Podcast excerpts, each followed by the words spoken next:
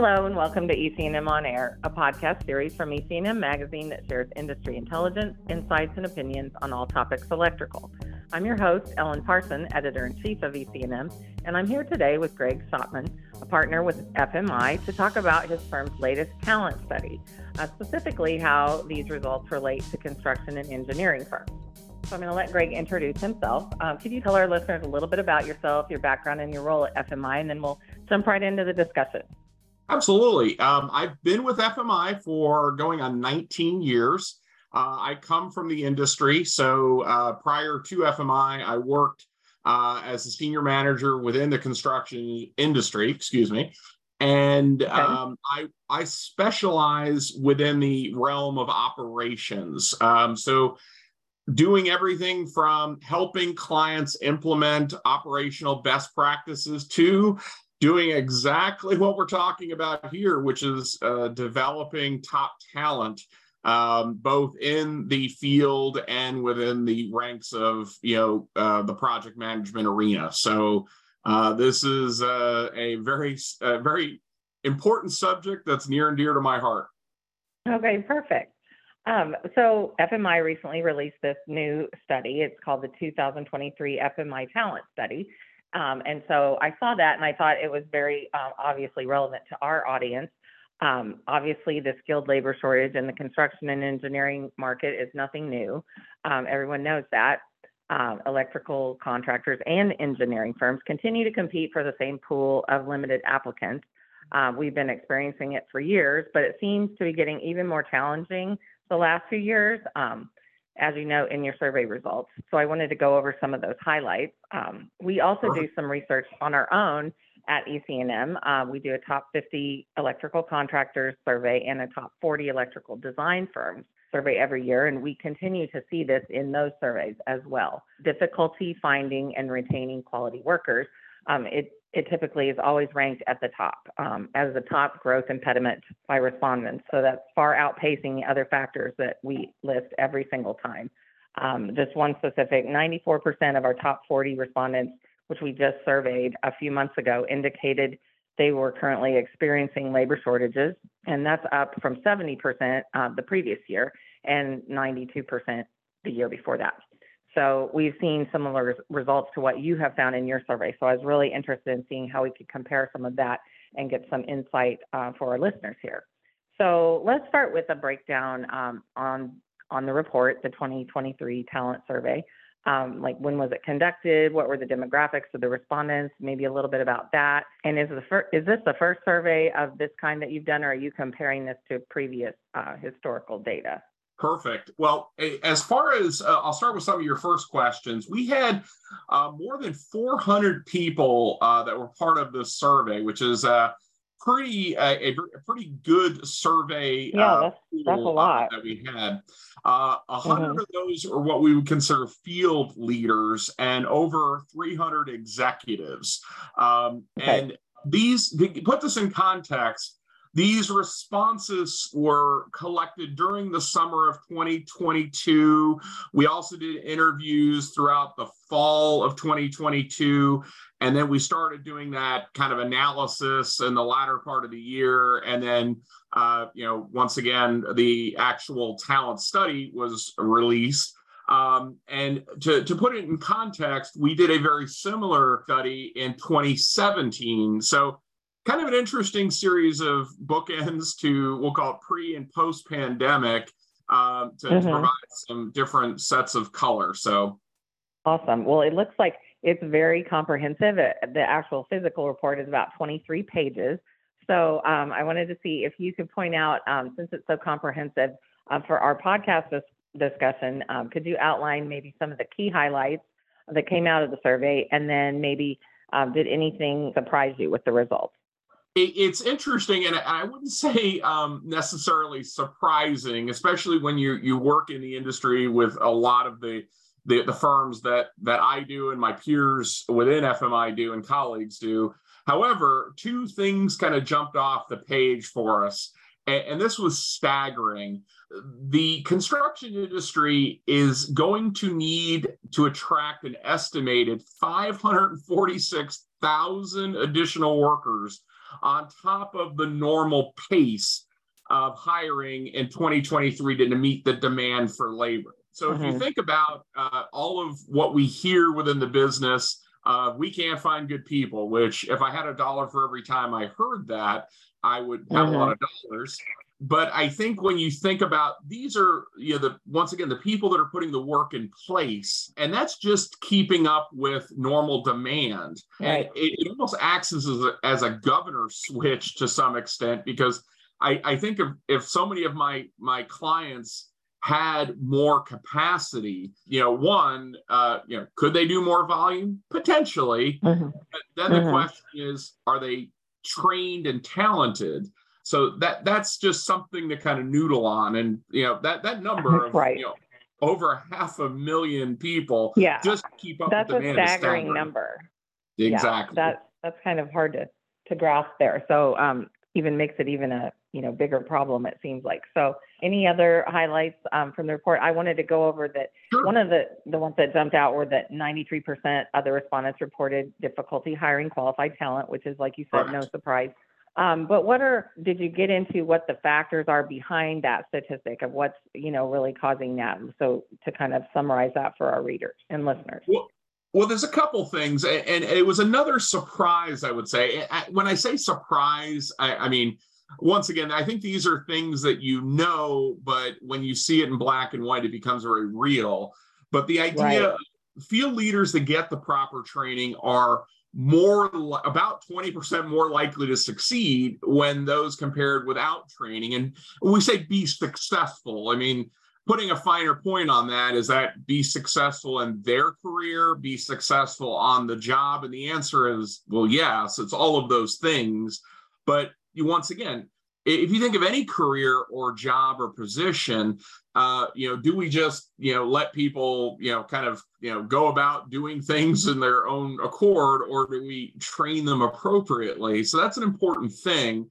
Um, but mm-hmm. I think when we we look at the the the 93% of the respondents find uh, the difficulty in hiring this qualified talent, as you mentioned, you know, many workers are looking into other industries that offer benefits, you know, and I think that's probably one of the challenges. So to, to put it in context, you know, workers are going other places that are willing to train and develop them. And if our industry, the construction industry, is not willing to do that, that's a, a big factor. And unfortunately, you know, we have to do better. There are mm-hmm. other things like benefits and flexible hours and remote opportunities. And uh, right. you know to, to, be very candid uh, we can't necessarily do that. Uh, so the idea of you know dealing with that is, is just something that is out there now once again as uh, if uh, and when there is a potential recession does that change? Potentially um, but the idea of we'll call it remote opportunities, flexibility in workspace is just it's something we've always struggled with, and I don't think right. that will necessarily change. The you know construction is obviously you're not able to do that with construction, but engineering it's probably a little bit more um, possible.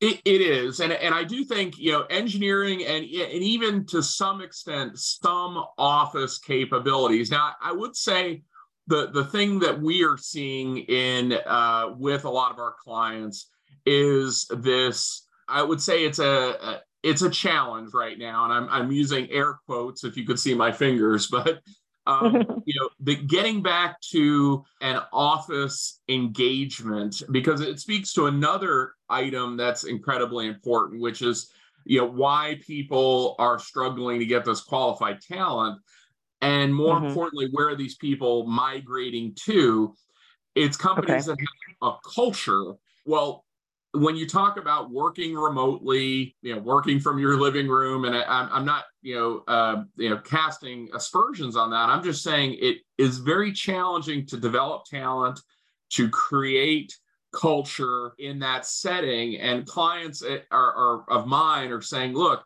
we we want to maintain a flexible work environment and if people have other obligations and you know, we want to maintain that flexibility for we'll, we'll say the office staff but we still mm-hmm. have to get things done for the field because that's the most important aspect of our job But going back to the piece of this is, you know, how do you develop culture and train people and develop people when we're not even able to see one another?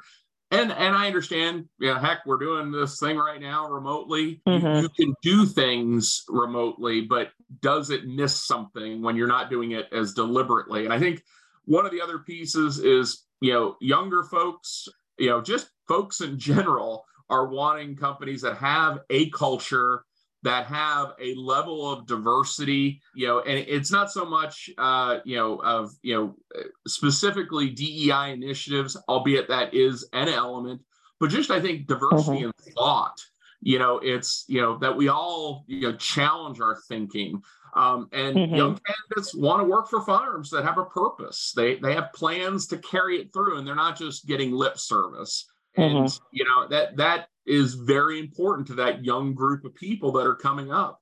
And what right. are we doing as an industry to support that? Right. It makes it even more challenging for sure. Exactly.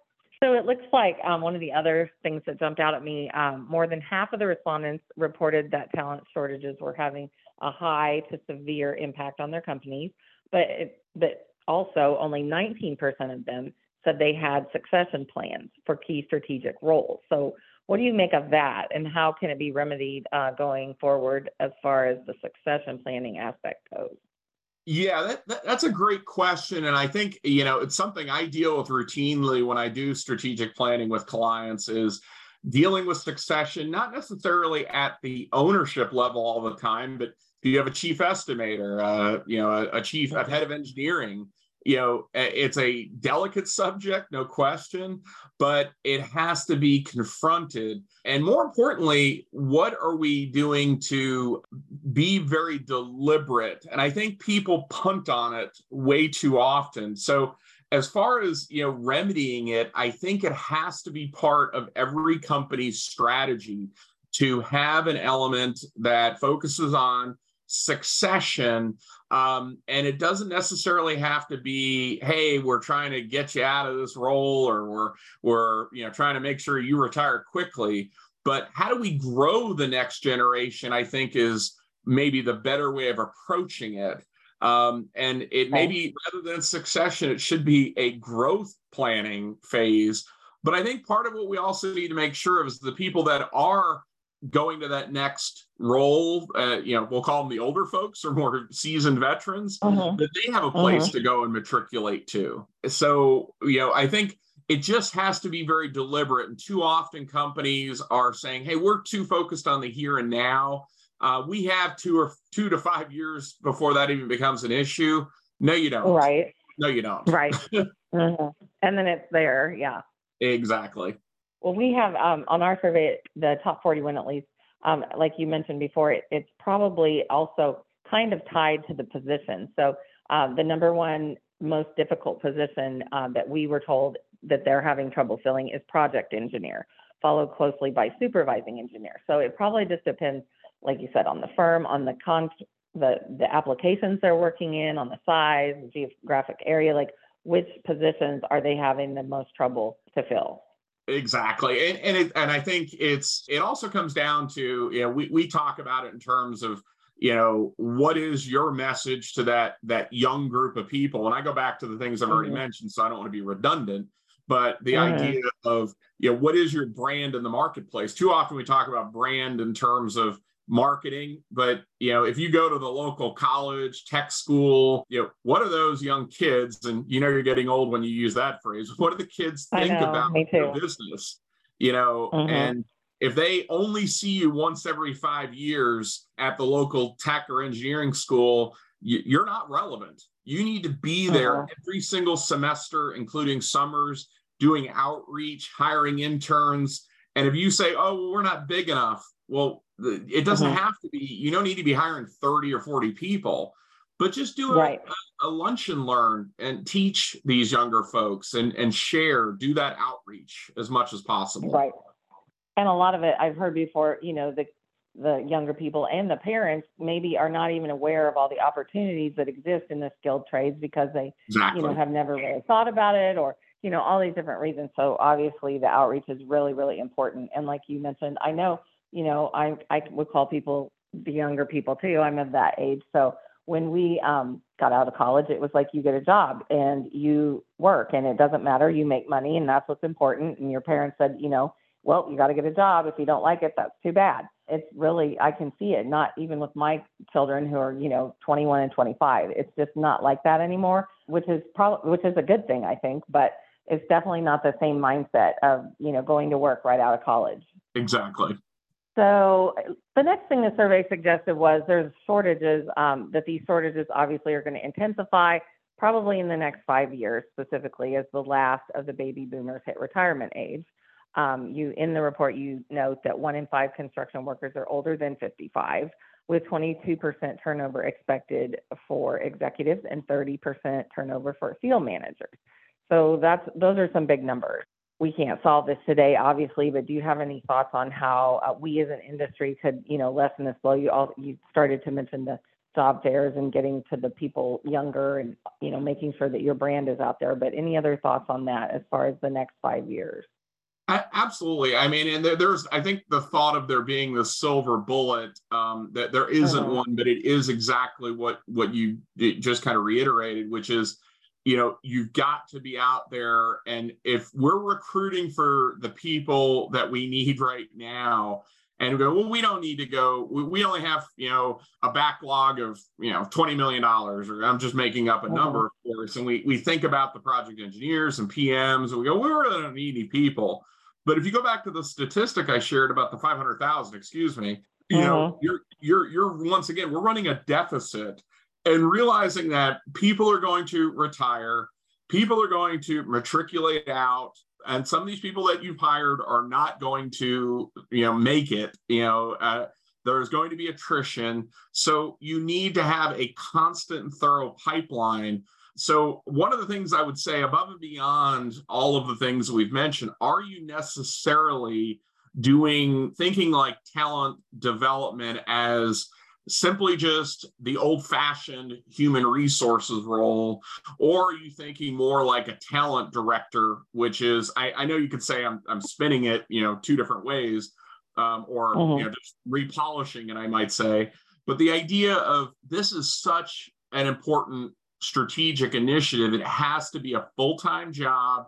It has to mm-hmm. be full time training. It has to be full time everything. And if we're approaching it with a, a strategy from you know the the 1980s or the 1990s which is that old fashioned human resources exactly you know, mm-hmm. then, then you're going to fail right. so my thought is lessening the blow is more about proactive keeping the pipeline full just like you would with business development or operations this has to mm-hmm. be a very deliberate strategic thing but once again people tend to only think about well we don't need to hire right now. So or training we'll do when we're not busy and we don't have time for that stuff. And it's like well look are you going to run a car until you, you, the wheels fall off? Or are you going to go in and change the oil every now and again? And and maybe that's not the best analogy but you got to do maintenance. You mm-hmm. got to put a coat of wax on it every now and again and, and make sure you got the best running vehicles. So anyway. Right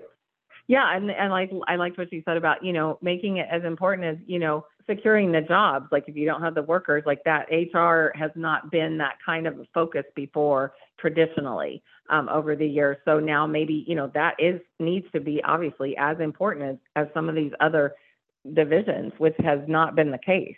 Exactly. So you call it uh, the Great Resignation in the report, referring to the effects of the pandemic and competition from other industries that they've had such a big impact on the construction industry specifically.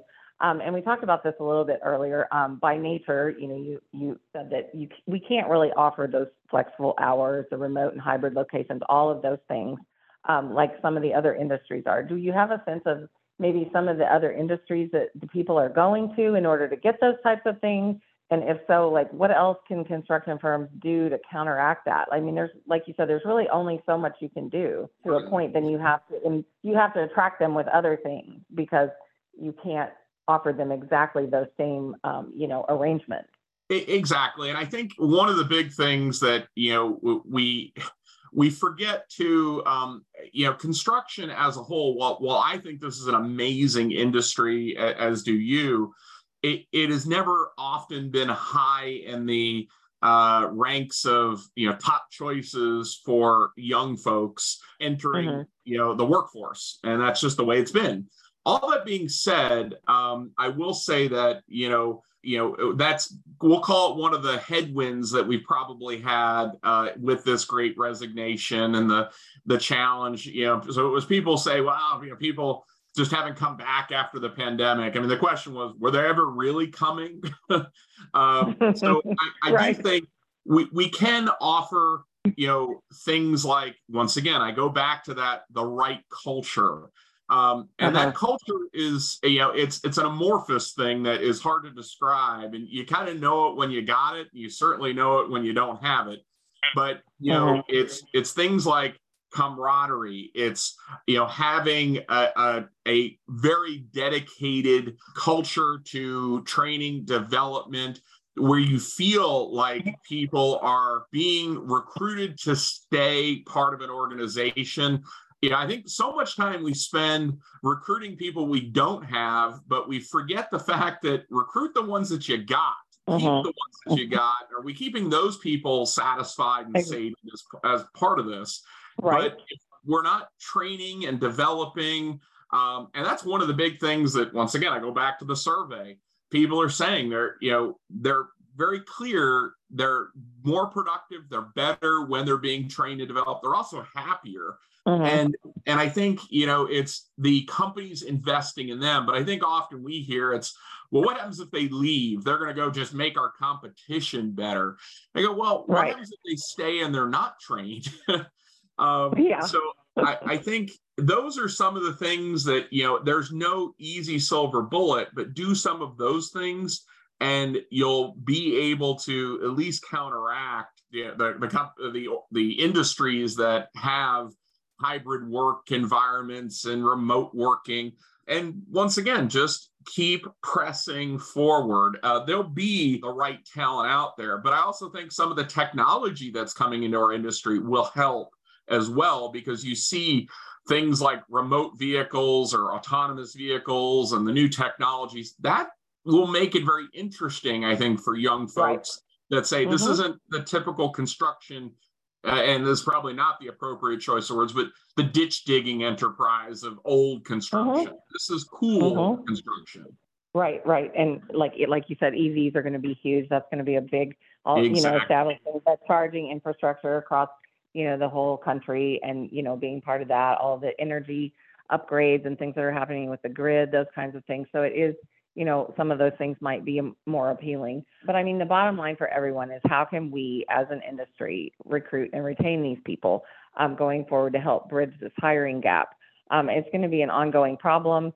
The rep- your report is great. I'm going to put a link in the bottom of, of this podcast because people really need to read this whole thing. We can't go over all these, you know, we're just hitting the highlights here but understanding the whole depth of the problem and some of the things that can be done about it, you have you know so many charts and graphs in here. It's really really worth a read.